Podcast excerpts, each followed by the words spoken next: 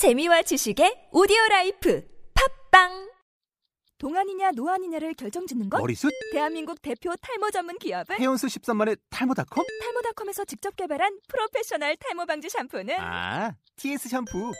늘어진 두피 모공을 꽉! 단 한 올의 모발까지 꽉! 사용할수록 풍성해지는 나의 모발. 이제 탈모 고민 끝! TS 샴푸.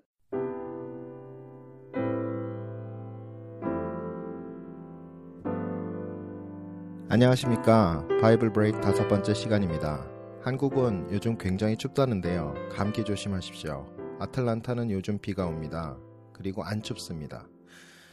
요즘 재벌가의 자녀들이 안 좋은 소식으로 여러 사람들 입에 오르내리고 있는데요. 가정교육이 안 돼서 그렇다는 평이 많습니다. 하지만 이와는 정반대로 아주 엄한 가정교육을 하는 재벌 가문들도 많은데요. 제가 아는 한 재벌 가문의 가정교육 이야기 중 하나는 재벌 2세라는 신분을 숨기고 참치잡이 배를 타고 원양으로 나가서 참치잡이 생활을 하는 것, 그것도 다른 선원들과 똑같이 갑판 청소도 하고 그물을 던져서 고기도 잡는 생활을 6개월 동안이나 했던 재벌 2세의 이야기가 있습니다. 이 재벌 2세가 회사 이사가 되는 데까지 걸린 시간은 10년이 훨씬 넘었습니다. 다른 재벌들은 3, 4년 만에 임원이 되는 경우들이 많은 걸 보면 확실히 교육기간이 길었습니다. 초대 회장의 엄격한 기준 때문에 엄격한 교육을 받은 경우인데요.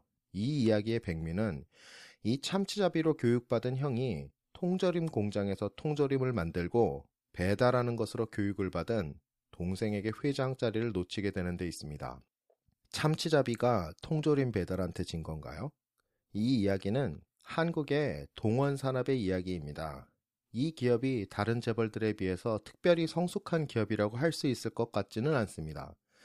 하지만 2세들의 자녀 교육에 있어서 굉장히 긴 시간과 엄격한 기준으로 자녀를 교육시킨 것만은 확실해 보입니다. 이게 모두 현 그룹 회장인 김재철 회장의 자녀 교육에 대한 남다른 높은 기준에서 비롯된 일인데요. 이 케이스를 보면 재벌가가 시행한다는 2세와 3세들에 대한 제왕학 교육이 어떤 것인지 조금은 알 수 있을 것 같습니다. 재벌은 왕과 같은 권세와 책임이 있으니 제왕학을 수련해야 한다는 이야기인데요. 높은 기준이 강도 높은 훈련으로 이어지는 것은 당연할 것입니다. 그런데 재벌들의 자녀들이 높은 강도의 제왕학을 수련한다면 하나님의 자녀들인 우리들은 어떻습니까? 이렇게 물어보지 않을 수 없는데요. 혹시 하나님의 강력한 훈련 가운데 살고 계십니까? 하나님의 참치잡이 배에 타고 계십니까? 하나님의 통조림 배달을 하고 계신가요? 만약에 혹시 그렇다면 이 훈련들 뒤에 있는 하나님의 높은 기준을 이해하고 계십니까?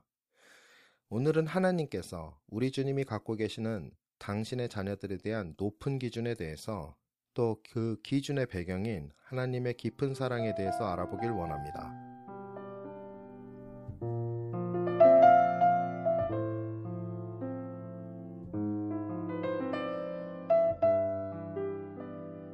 오늘의 본문은 요한복음 15장 5절에서 8절까지의 말씀입니다. 나는 포도나무요 너희는 가지라 그가 내 안에 내가 그 안에 거하면 사람이 열매를 많이 맺나니 나를 떠나서는 너희가 아무것도 할 수 없습니다. 사람이 내 안에 거하지 아니하면 가지처럼 밖에 버려져 마르나니 사람들이 그것을 모아다가 불에 던져 사르느니라. 너희가 내 안에 거하고 내 말이 너희 안에 거하면 무엇이든지 원하는 대로 구하라. 그리하면 이루리라. 너희가 열매를 많이 맺으면 내 아버지께서 영광을 받으실 것이요. 너희는 내 제자가 되리라.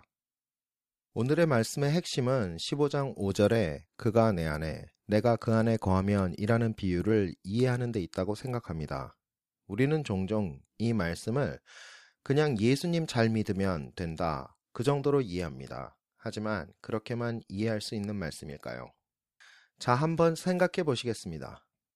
A라는 도형이 B라는 도형 안에 있으려면 어떻게 해야 됩니까? A가 B보다 작거나 아니면 같아야 A가 B 안에 들어갈 수 있을 것입니다. 그렇다면 B라는 도형이 A라는 도형 안에 들어가려면 또 어떻게 해야 될까요? B가 A보다 작거나 같아야 B가 A 안에 들어갈 수 있을 것입니다. 다시 말하자면 A와 B가 완벽한 교집합, 즉 동등한 특이 어, 동등한 크기여야 가능한 이야기라는 것입니다. 그렇다면 오늘의 말씀인 그가 내 안에 내가 그 안에 거하면이라는 말씀도 그와 같이 이해할 수 있을 것입니다.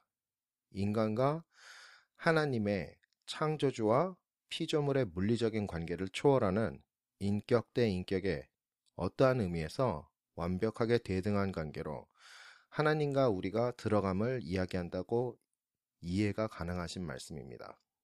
이것은 또 요한일서 3장 2절에 우리가 그와 같을 것, ὅμοιοι αὐτῷ, 하나님과 우리가 본질적으로 같아질 것을 말씀하시는 말씀과 동일한 것을 지시합니다. 곧 우리가 우리 주님과 본성이 같아진다는 것입니다. 다시 말씀드리지만 이 말씀은 우리가 하나님과 동등해진다는 것이 아니고 우리가 하나님과 같은 존재가 된다는 것이 아니고 하나님이 원하시는 것을 원하고 하나님이 즐기시는 것을 즐기며 하나님이 보시는 것을 보는 거룩함에 임한 존재가 되는 것, 온전한 하나님의 자녀가 되는 그것을 말하는 것을 알 수 있습니다. 바로 하나님이 우리들을 향한 거룩의 초대, 그 말씀이 되겠습니다. 그렇다면 이것이 어떻게 가능합니까? 이 온 우주를 창조하신 하나님의 말씀이신 또 다른 하나님께서 우리 안에 어떻게 담기겠으며 도대체 죄악된 우리 인간이 어떻게 주님 안에 거할 수가 있다는 것입니까?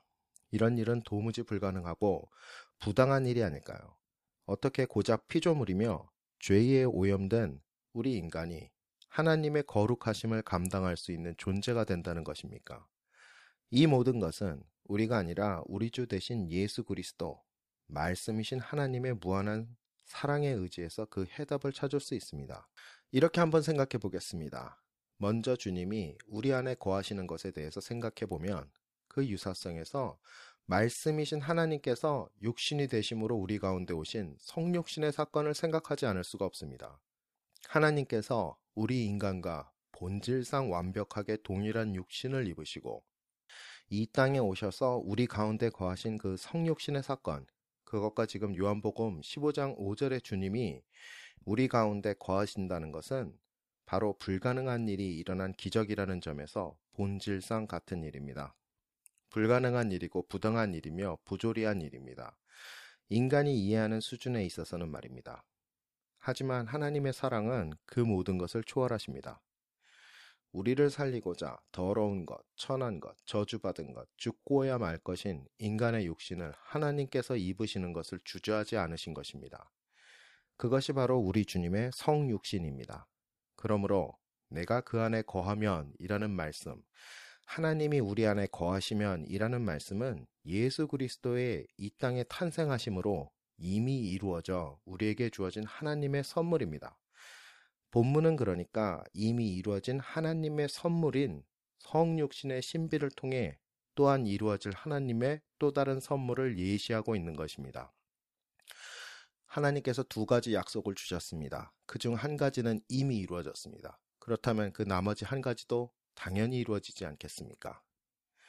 이미 불가능하고 부당한 하나님 자신을 극한으로 낮추시는 일을 성육신의 기적을 통해 오직 한 가지 목적, 우리를 살리기 위해 이루심으로써 또 역시 불가능하고 부당한 상상하기조차 어려운 우리를 하나님 당신의 자리로 높이실 것이라는 것, 그리고 그 일을 하나님께서는 원하시며 또 가능케 하실 것이라는 것을 이 말씀을 통해 보여주시는 것입니다. 그것이 무엇입니까? 이제 우리가 주님 안에 거하게 되는 것입니다. 다시 말씀드리게 되는 ὅμοιοι αὐτῷ, 그와 본질적으로 같아질 것을 계시하는 것입니다. 그것이 성육신을 통해 하나님께서 계시해 주신 우리의 종말의 완성의 모습입니다. 이 기가 막힌 기적의 약속은 하나님께서만 가능케 하시고 원하시는 약속이기 때문에 이미 이루어진 것과 또 같은 분명한 사실입니다. 하나님께서 이 약속을 이루기를 원하시기 때문입니다. 그러나 중요한 것은 우리는 아직 거기에 이르지 못했다는 것입니다. 하나님의 때가 아직 이곳에 또 그곳에 그 완성에 미치지 못했다는 것입니다. 우리에게는 아직 갈 길이 멀다는 것입니다. 그럼에도 분명한 것은 우리에게 주어진 하나님의 기준은 바로 ὅμοιοι αὐτῷ, 하나님과 본질적으로 같은 존재가 되는 것, 바로 그것입니다. 우리가 하나님과 같이 거룩함에 들어가는 것, 거룩한 존재가 되는 것, 바로 그것입니다. 그 이하를 하나님은 말씀하신 적도 바라신 적도 없습니다. 그러니 우리의 삶에 고통이 없겠습니까? 갈등이 없겠습니까? 그리고 무엇보다 하나님의 훈련이 없겠습니까? 고작 인간인 재벌의 자식도 아비의 높은 기준에 따라 훈련을 받는데 하나님의 자식인 우리가 훈련을 피할 수 있겠습니까? 불가능할 것입니다. 우리는 이 훈련을 피할 수 없습니다. 왜하냐 하면 하나님께서 우리를 당신의 자녀로 변화시키시려는 그 의지와 그 사랑이 무한히 크시기 때문입니다. 그래서 우리의 삶이 우리의 삶의 고비고비에 훈련이 숨어 있습니다. 때로는 감당조차 어려울 수 있고 종류도 다양한 정말로 다양한 훈련들이 있습니다. 그러나 이 모든 훈련은 너희가 내 안에 거하고의 훈련이 되어야 할 것입니다. 왜냐하면 바로 우리가 주님 안에 거할 만한 존재가 되는 것, 바로 그것이 하나님께서 계획하신 이 훈련들의 목적이기 때문입니다. 우리가 이 훈련을 통해 할 일은 오직 우리 주님만을 붙잡는 연습입니다. 죽을 힘을 다해 붙들고 죽어도 우리 주님을 놓지 않는 일입니다. 그래야 우리가 살 수 있습니다. 하나님의 자녀의 영광에 들어갈 수 있습니다. 우리가 주님을 붙잡으면 주님께서도 우리를 주 안에 거하도록 하십니다. 그것이 선하신 주님의 사랑이요, 뜻이며 성육신을 통해 이미 드러내신 당신의 계획입니다. 하나님께서 우리를 그의 목숨을 바쳐 붙드셨습니다. 그러므로 우리도 하나님을, 우리 주님을 우리의 목숨을 걸고 붙들어야 되는 것입니다. 그가 우리 안에 이미 거하셨기 때문에 우리가 그 안에 거하게 되는 것, 바로 그것이 하나님의 거룩의 초대입니다. 모든 여러분들께서 아무리 힘든 시험이 있어도 주님 붙드시는 일에 전력을 다하시길 축원드리며 지금까지 유병훈이었습니다.